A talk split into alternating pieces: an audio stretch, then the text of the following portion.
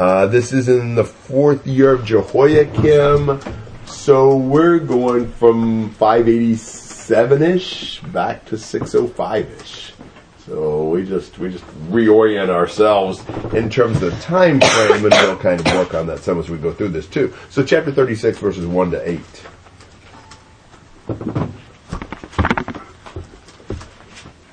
In the fourth year of Jehoiakim, the son of Josiah, king of Judah, the word came to Jeremiah from the Lord, saying, Take a scroll and write in it all the words which I have spoken to you concerning Israel, and concerning Judah, and concerning all the nations, for the day I first spoke to you, for the days of Josiah, even to this day.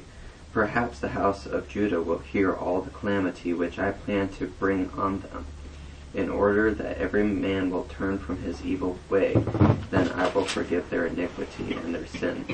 Then Jeremiah called Baruch the son of Neriah, and Bar- Bar- Baruch wrote wrote on the scroll on the dictation of Jeremiah all the words of the Lord which had spoken to him. Jeremiah commanded Baruch, saying, I am res- restricted, I cannot go into the house of the Lord.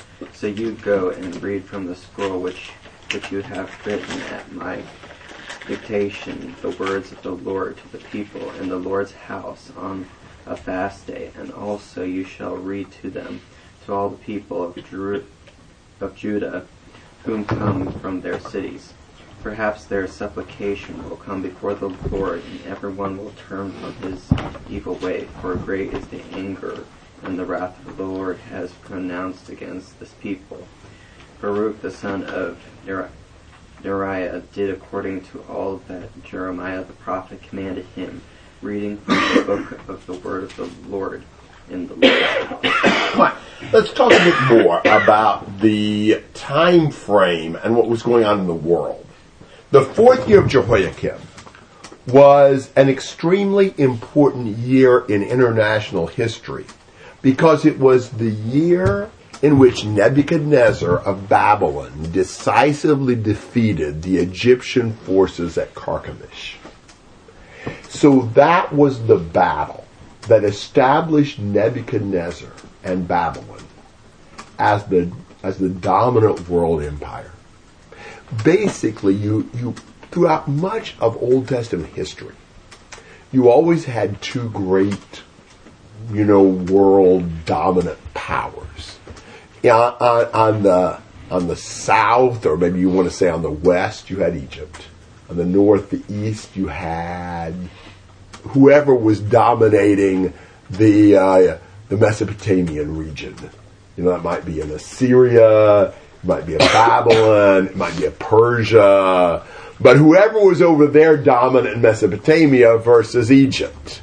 Well, when e- Egypt, what what had happened? Babylon was conquering Assyria, and Egypt had tried to bolster Assyria. They kind of wanted a weak buffer nation in between them and Babylon. So they had gone up to Carchemish about four years before and managed to hold it against Babylon. But in 6056-ish, the fourth year of Jehoiakim, Nebuchadnezzar, who was actually the Babylonian general, soon to become Babylonian king, conquered the Egyptians at Carchemish. And that just basically broke down the resistance. There's nobody else to stop it if the Egyptians can't. And so this was the year that really turned the tide, and Babylon now is going to be the world superpower. Really, probably Babylon had more power and dominated more territory than any nation ever had up to that point, from as far as we know, in terms of world history is concerned. So this was a really important event. Sometimes when there are big crisis events in world history, it can turn people to God. It can make them feel their insecurity and know they need the Lord. So we're thinking maybe this will happen in this case. This, what a good opportunity for Jeremiah, by the word of the Lord, to have Baruch write out all the prophecies and deliver them just in kind of one mass to the people to try to wake them up and cause them to repent and turn back to God. So that's what he said. I want you to write all the stuff from the first day till now, even from the days of Josiah. Jeremiah prophesied for a long, long period of time, about 40 years. It started all the way back in, I believe it was the 13th year, 14th year, something like that of Josiah. About 626. And carries all the way down for 40 some years. And so he says, I want you to write them all. Now, this wouldn't have been all that we have here, because this is still just 605. And so he's got a lot more than that. So I don't know just exactly what parts he had it contain, but it's going to still be a long scroll writing all this and hoping that maybe Judah will listen, they will repent, I can forgive. That's what God wants. He's wanting them to repent. And so he says, let's write it all down and let's deliver it to the people. And so who does the writing? Baruch at Jeremiah's dictation. Baruch's the secretary. And then Jeremiah can't go to the people and read it. Why can't he go to the people and read it? Because he was not allowed to go into the temple. Yes. He is under some kind of arrest of some sort. At least a ban against entering the temple. Um, but but uh, so he has Baruch go and read this on a fast day. I don't know if the people were maybe just fasting because of the national crisis. You know, Babylon is coming. What are we going to do? Let's have a fast. Maybe that's the idea. But it looks like there's going to be a lot of people there in Jerusalem uh, you know, fasting, and a good time to go and get them all and just read this message. And, uh, you know, hope is this will really influence them. So Baruch goes and he reads the whole message off the scroll to these people who are gathered in Jerusalem for the fast day. Comments and questions?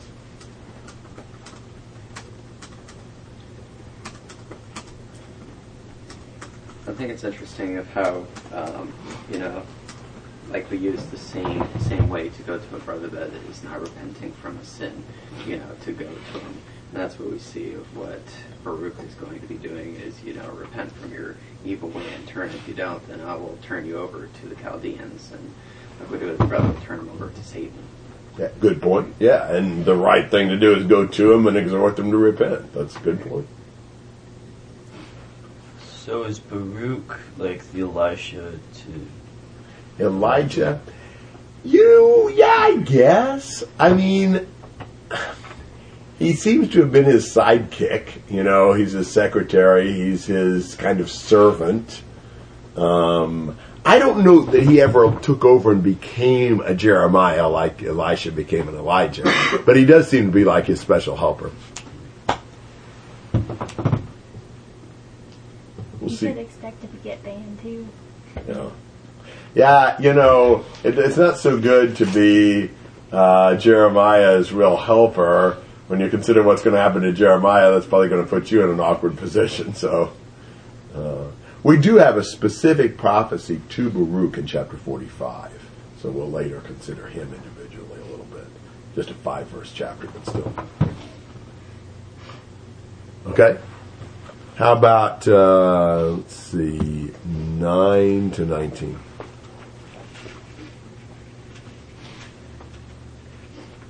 Now it came about in the fifth year of Jehoiakim, the son of Josiah, king of Judah, in the ninth month, that all the people in Jerusalem and all the people who came from the cities of Judah to Jerusalem proclaimed a fast before the Lord. Then Baruch read from the book from the book the words of Jeremiah in the house of the Lord in the chamber of Gemariah, the son of Shaphan the scribe, in the upper court at the entry of the new gate of the Lord's house to all the people. Now when Micaiah, the son of Gemariah, the son of Shaphan, heard, had heard all the words of the Lord from the book, he went down to the king's house into the scribe's chamber, and behold, all the officials were sitting there. Elishama, the scribe, Delaiah, the son of Shema, Shemaiah, and Elnathan, the son of Achbor, and Gemariah, the son of Shaphan, and Zedekiah, the son of Hananiah, and all the other officials.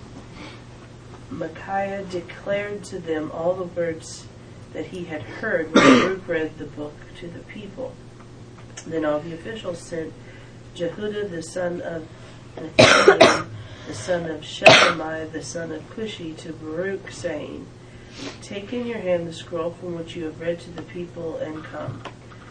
So Baruch, the son of Neriah, took the scroll in his hand and went to them. They said to him, Sit down, please, and read it to us. So Baruch read it to them. Now it came about when they had heard all the words, they turned in fear one to another and said to Baruch, We will surely report all these words to the king. And they asked Baruch, saying, Tell us, please, how did you write all these words? Was it at his dictation? Then Baruch said to them, He dictated all these words to me, and I wrote them with ink on the book.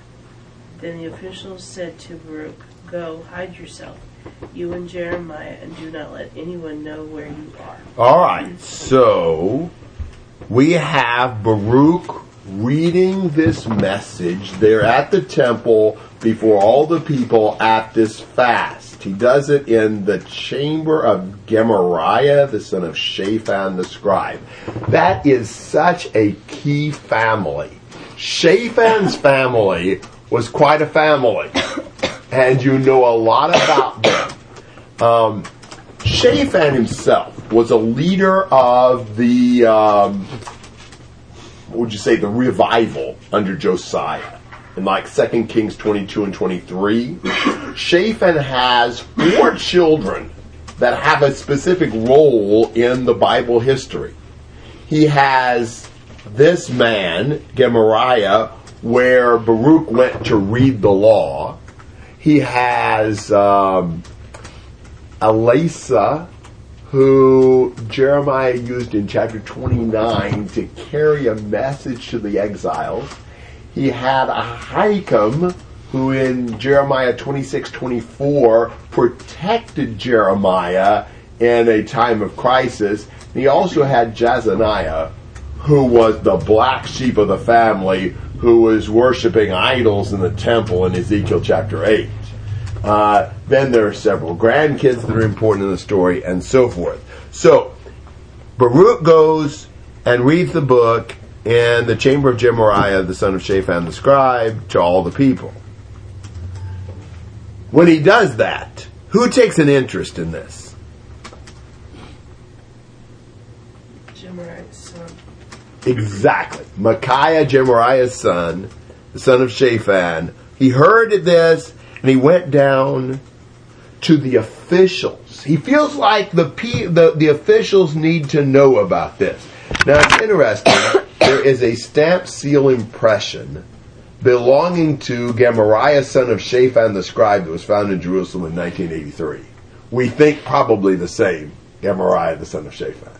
It's interesting how many little things that are confirmed in little fragments and scraps of information we've got from this period. You realize that it is tough to have anything that survives 2,500 years and you can still read it. You know, so there's not just a whole bunch of information like written things, but there are some, and we've done a lot of archaeology, not nearly as much as could be done, but there's been a lot done, and, and a lot of things have been, been uncovered, and this is one of them. So that's just a curiosity. So what was that? What was that? Uh, a, a stamp seal impression mentions Gemariah, the son of Shaphan.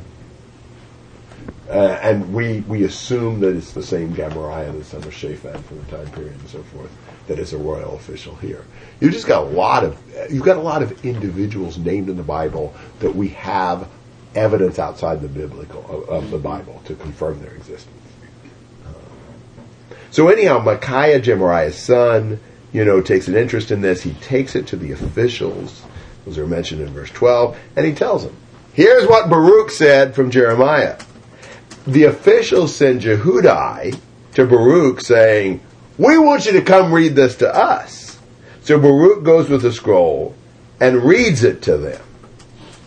How do they fe- feel when they hear Jeremiah's message?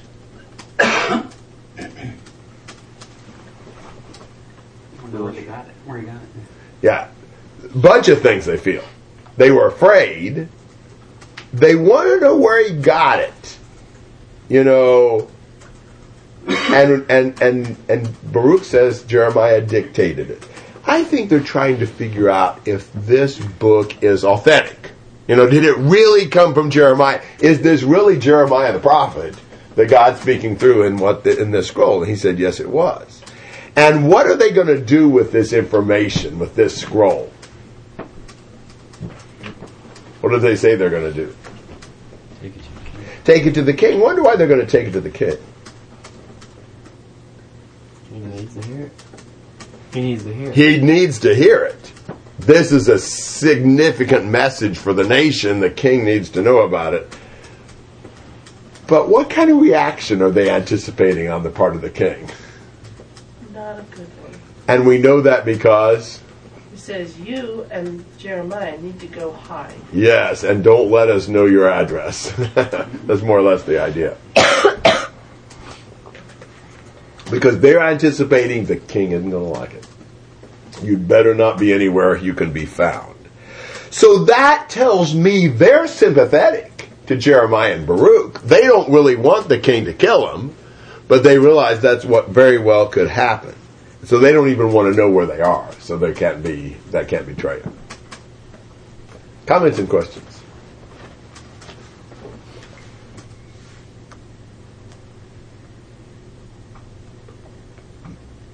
I guess sort of goes to show that the word of the Lord is, it says, forget where in Hebrews, that the word of God pierces, you know, sharper than any two-edged sword and can pierce the, the depths of the man's heart.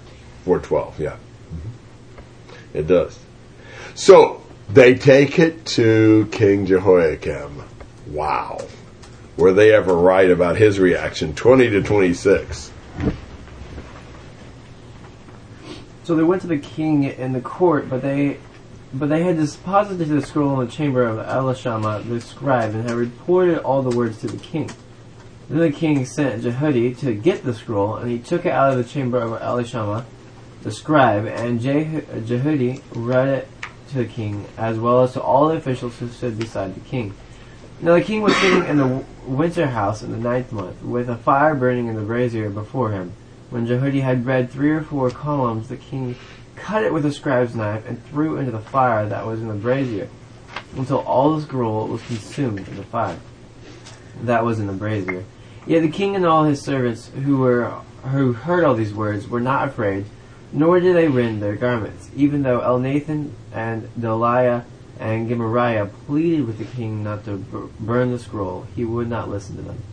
And the king commanded Jerahmeel, the king's son, Seraiah, the son of Azriel, and Shelemiah, the son of Abdeel, to seal, to seize Baruch the scribe and Jeremiah the prophet, but the Lord hid them.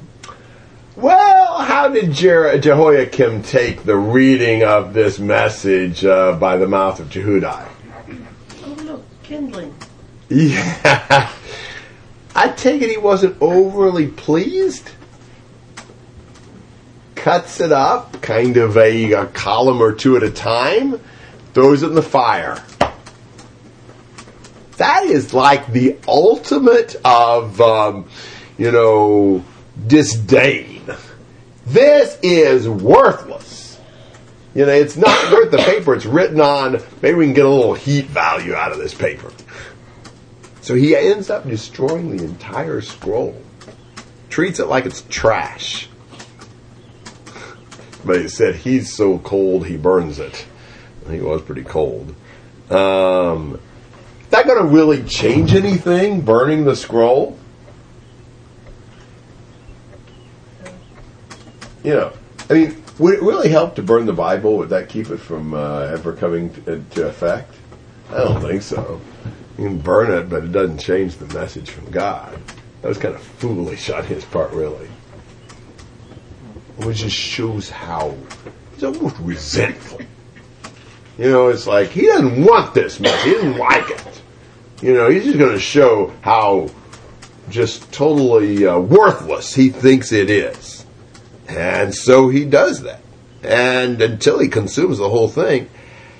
And what did the king and his servants not do? Rend their garments. Yeah. Now, do you remember somebody who did tear his garments when he heard the word of the Lord? Sorry. Josiah. How were Josiah and Jehoiakim related? The son of. Jehoiakim was the son of Josiah. What a contrast. When Josiah hears the word of the Lord, he tore his clothes. When Jehoiakim hears the word of the Lord, he tears the scroll and, and consumes it. That, that is a very uh, strong contrast. You know, when Josiah heard the message, he burned the images and idols. Jehoiakim hears the message, he burns the scroll. He burns the message. Uh, so, so you, man, it wasn't like father like son. Unfortunately, this son would the apple had fallen far from the tree. I mean, that tells you something. Can a good father have a bad son? Absolutely. Does God have any? Yes. Why? How could a good father ever have a bad son? If you're a good father, the son will always do what's right. Right? Don't sons have free will too? You know, it, it, can you imagine what it'd be like if, if a parent could simply impose their beliefs on the son? The son couldn't leave them. So that would take away the free will of the child. So Josiah was a good father, or at least he was a good man. He didn't have very good kids, and this is one good illustration. Jehoiakim should have taken a page out of his father's book. And then what did he do? In verse 20, 26. He ordered basically the arrest of Baruch and Jeremiah. Yes, exactly. He's going to do exactly what they were afraid of. He's going to hunt them down and wipe them out too. Fortunately, they had been warned to hide. Comments and questions?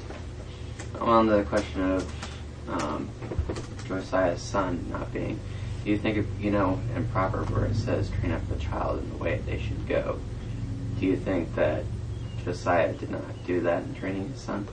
I don't think that is like saying you are taking away from the free will of your child.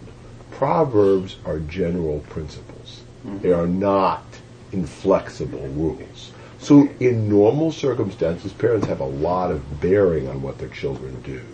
You raise them well, they will tend to do well. Is there ever a case where a parent will raise a child well and the child won't do what's right? Sure there are. You know any families where there's several children and all but one are good and one went off the deep end? Same parents, you know? And so it's not like that saying, you know, there's no free will. Almost every proverb is a general principle, not like a, a you know, inflexible law. So you're saying, as a parent, if you do everything right, the child could still. Absolutely. Absolutely. No doubt about it. Did, did God not do everything right with his children? You know, God's been a perfect father. And uh, if, if that wasn't the case, then here's what we sometimes do that is a problem. We sometimes imply that the problem when somebody goes astray is their parents. Now, do parents sometimes do badly raising their children? Yeah. Those children sometimes do well. You know, there's, you can't even say that a bad parent always makes a bad child. Uh, but um, if if you could blame the parents, then it's just the parents responsible for the child. But the truth is, everybody's responsible for themselves. The soul that sins it will die. So you have in Ezekiel 18, you have this example of a good father who raises a wicked son. The good father's saved because the father's good. The wicked son is condemned because he's wicked. And then the wicked son raises a good grandson. And, and the point in, in Ezekiel 18 is the soul that sins it will die. You can't say that you will be saved by your good father or condemned by your wicked father. It's every person has free will. That's the point of Ezekiel 18. So clearly, Ezekiel 18 is saying you could have a good father and a bad son. Now, in general, do parents have a lot of impact on their children? Yes, they do. Will raising your children in the nurture and admonition of the Lord, will that be a blessing to your children? Yes, it will. And so you have impact. But, but inflexible impact to where like it takes away the free will? No, it doesn't. I think Ezekiel 18 is particularly helpful in that, as well as just all kinds of examples through the Bible. You know, some of the best men we know had bad children in the Bible. Yes. I think it would have been a rather nerve wracking experience to read this for um, Jehudi, Yes. particularly after the first oh dozen columns, and every, every three to four columns, the the king's knife comes out and give me that, and, and it goes, you know, and and he presumably would have some idea of what was coming next, and he'd be like, oh man, this not gonna like this. You're hoping the knife doesn't slip as well? yeah, you're right. Yeah, John. I'm kind of, I don't know. I don't, I don't really see just something that doesn't really apply kind of thing to where he's reading this and he's like, oh, here comes just some kind of nut job writing something down. Uh, this isn't worth my time. He just sent him away. But I think he's able to see that this is the will of God, but he just really doesn't want to accept it, and he doesn't want to submit to it and submit everything to it. So that's why he's, you know, going through such lengths to destroy it.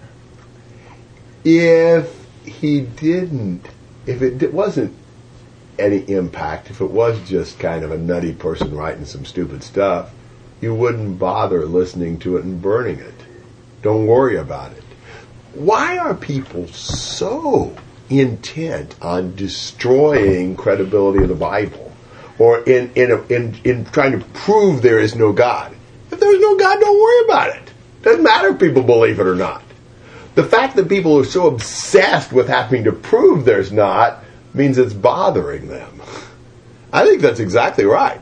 I think this is not just, oh, I don't believe it. This is, it's infuriating him. I think he knows it's more true than what he's letting on like, and he's trying to stop it being true by burning it. I doubt that he really thought that would work in his heart of hearts, but you know, it's a it's it's an expression of his frustration, his irritation at it. I I think people are way too obsessed with trying to get rid of God. That just shows you they are haunted by the whole idea of what God says. If they weren't, they just ignore it, not do violence against it. Great point, John. Other thoughts? Um, I have sort of a question back on um, the the parents having effect on because when they ask for or when el- become, to become an elder, your children must be believing in the Lord. Yes. So does that still disqualify of the? I mean, could somebody use that in Jeremiah as an excuse? You know, well, they trained all their other children to be um, believers, but one of their children went off. Okay, well, first of all, in the passage, particularly in 1 Timothy 3, Paul indicates that you kind of prove your ability to deal with God's flock by your ability to deal well with your children.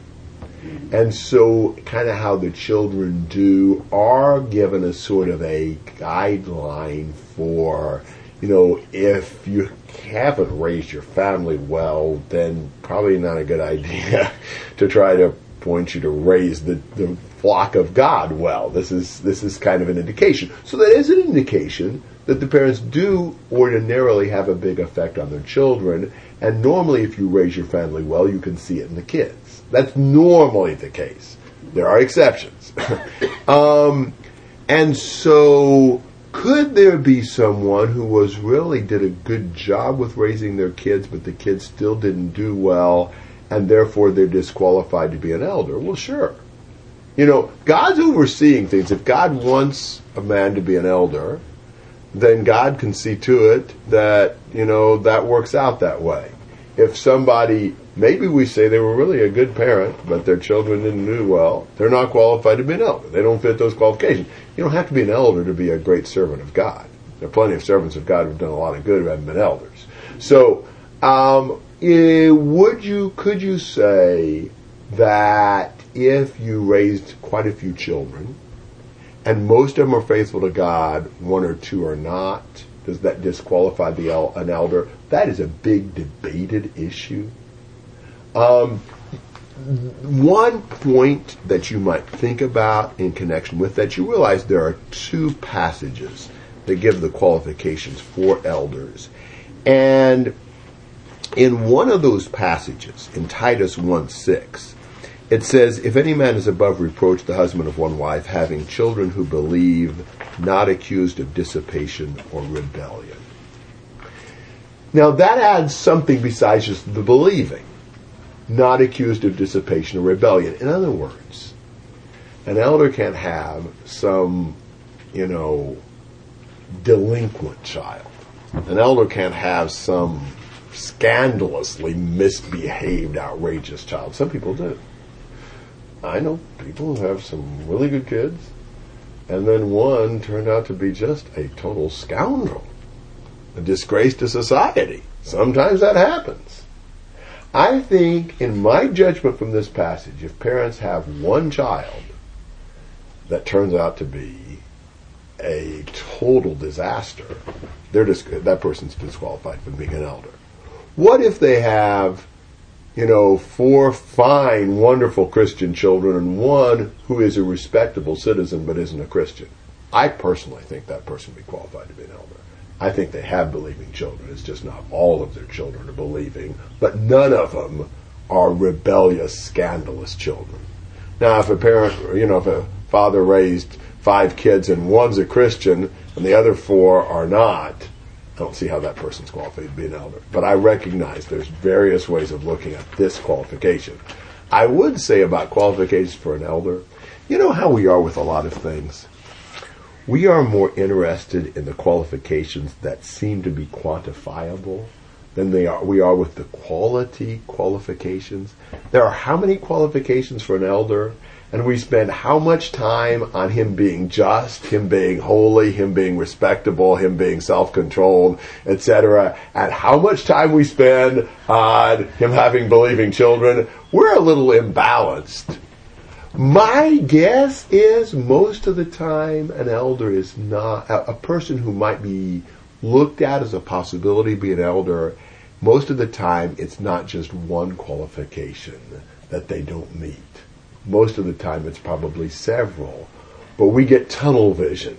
I was at a church one time, and uh, in a business meeting, a man said, "You know, I think it's about time we appointed elders. I think we ought to appoint so and so, so and so, and so and so. They have believing children." That's what he said.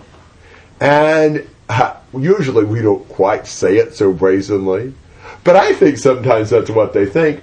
We want to appoint elders. Well, which which men here have believing children? As if that was the only qualification. It's about like saying, which men ha- here have one wife? You know, well, that is a qualification, but just because they have one wife, you can quantify that, but that, that there's some other things to think about too. You know, don't, don't just zero in on just on that one. It's not like we ought to ignore that one. But if, what if would you think, well, we ought to appoint so and so and so and so and so. They all have one wife, you know. Uh, there's there's more to it than that. Well, there's more to it than the children too. So I think we become imbalanced, and we may appoint some men who aren't what they ought to be because we thought it was just believing children, or whatever all that's worth. Other thoughts or comments? What about poor Jeremiah and Baruch? Ever thought about how they felt about this?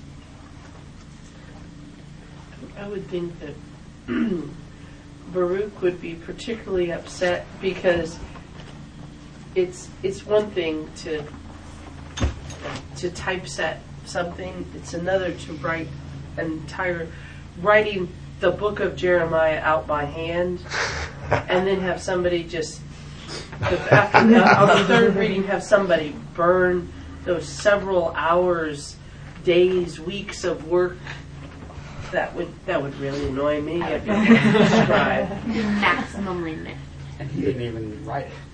I mean, he wasn't the one. It wasn't his. He was just writing what somebody else said. Exactly. So he's in trouble. You know, shoot the messenger. Yeah.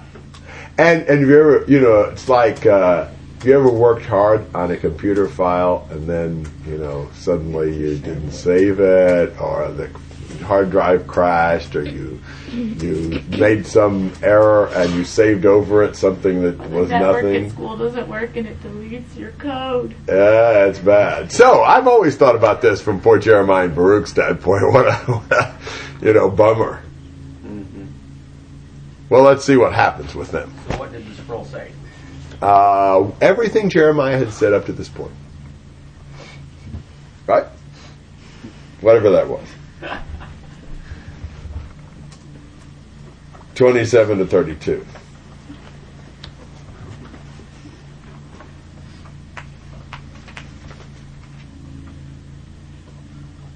Then the word of the Lord came to Jeremiah after the king had burned the scroll and the words which Baruch had written in the dictation of Jeremiah, saying, Take again another scroll and write on it all the former words that were on the first scroll which Jehoiakim the king of Judah burned. And concerning Jehoiakim king of Judah you shall say, Thus says the Lord, You have burned the scroll, saying, Why have you written on it, The king of Babylon will certainly come and destroy this land, and will make man and beast to seize from it.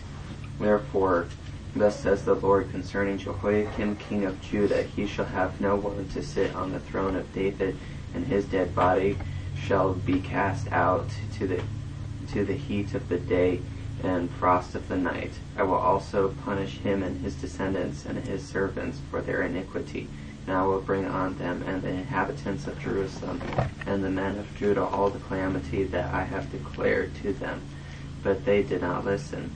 Then Jeremiah took another scroll and began and gave it to Baruch and the son of Neriah the scribe, and he wrote on it the dictation of Jeremiah all the words of the book which Jehoiakim king of Judah had burnt in the fire, and many similar words were added to them. So, it's going to take more than a knife and a fire to destroy God's message. He tells Jeremiah to take another scroll and have Baruch write everything on it and more. So, back to the drawing board. He says in verse 29, and concerning Jehoiakim, say, Thus says the Lord, you have burned this scroll, saying, Here's what Jehoiakim said when he burned the scroll. Why have you written on it that the king of Babylon will certainly come and destroy this land and will make man and beast to cease from it? You know, kind of like, well, why did you write on it something that was going to destroy public morale and that I didn't approve of? Well, A, he wrote on it because that's what was going to happen, whether Jehoiakim, liked it or not, and because that's what God had determined was going to happen because of his wickedness. You know, who's Jehoiakim to tell what God ought to write and what he shouldn't write? Pretty arrogant on his part. So God says about Jehoiakim, there, he'll have no one to sit on the throne of David, and his dead body shall be cast out to the heat of the day and the frost of the night. So God's going to wipe out uh, the lineage of Jehoiakim as far as dwellers on the throne. His son reigned three months, was taken into captivity, and that was the end of the line. Really, all the way up until Jesus came, who was of the descendant of Jehoiakim and Jehoiachin. But uh, the last king was Jehoiakim's brother, not his son or grandson, Zedekiah. So God is going to punish him and bring on Jerusalem all the calamity he said. And so sure enough, Jeremiah and Baruch start writing another scroll and they add to it a bunch of other stuff besides what they had in the first scroll. Comments and questions? Jehoiakim was the last king of Judah. No, Jehoiakim was the third to last. Third. Jehoiakim, his son Jehoiachin reigned three months, and then Jehoiakim's brother Zedekiah reigned for 11 years. So it goes Josiah, Josiah's son Jehoahaz, which was three months, Josiah's, Josiah's son Jehoiakim, which was 11 years, Josiah's grandson Jehoiachin, which was three months, and Josiah's son Zedekiah, which was 11 years. So it goes three months, 11 years, three months, 11 years. Of the last four kings, three of them were sons of Josiah, one a grandson. And which one does the line go through? Through Jehoiakim and Jehoiachin, through that grandson. So Jehoiachin was the one that was taken into captivity. He was taken into captivity, and then later his uncle Zedekiah also was taken into captivity. But the one of the lineage of Jesus was Jehoiachin. All Jehoiachin's other name is Jeconiah, and that's what he's called in Matthew one. They mostly all through here had real names and throne names. That becomes a little complicated as you study the, especially the last few years of the divided kingdom, because you have both names given various times in the text.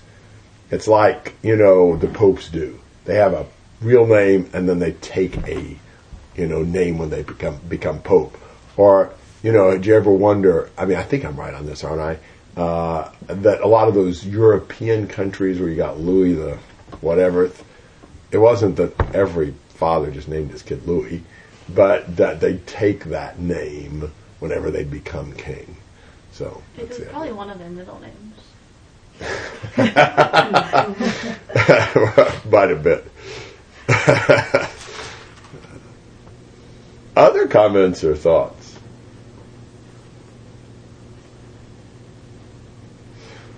All right. Well, that's probably a good place to stop. Probably wouldn't get through 37 before time's up, so we can uh, start in 37. Uh, I think it's like June the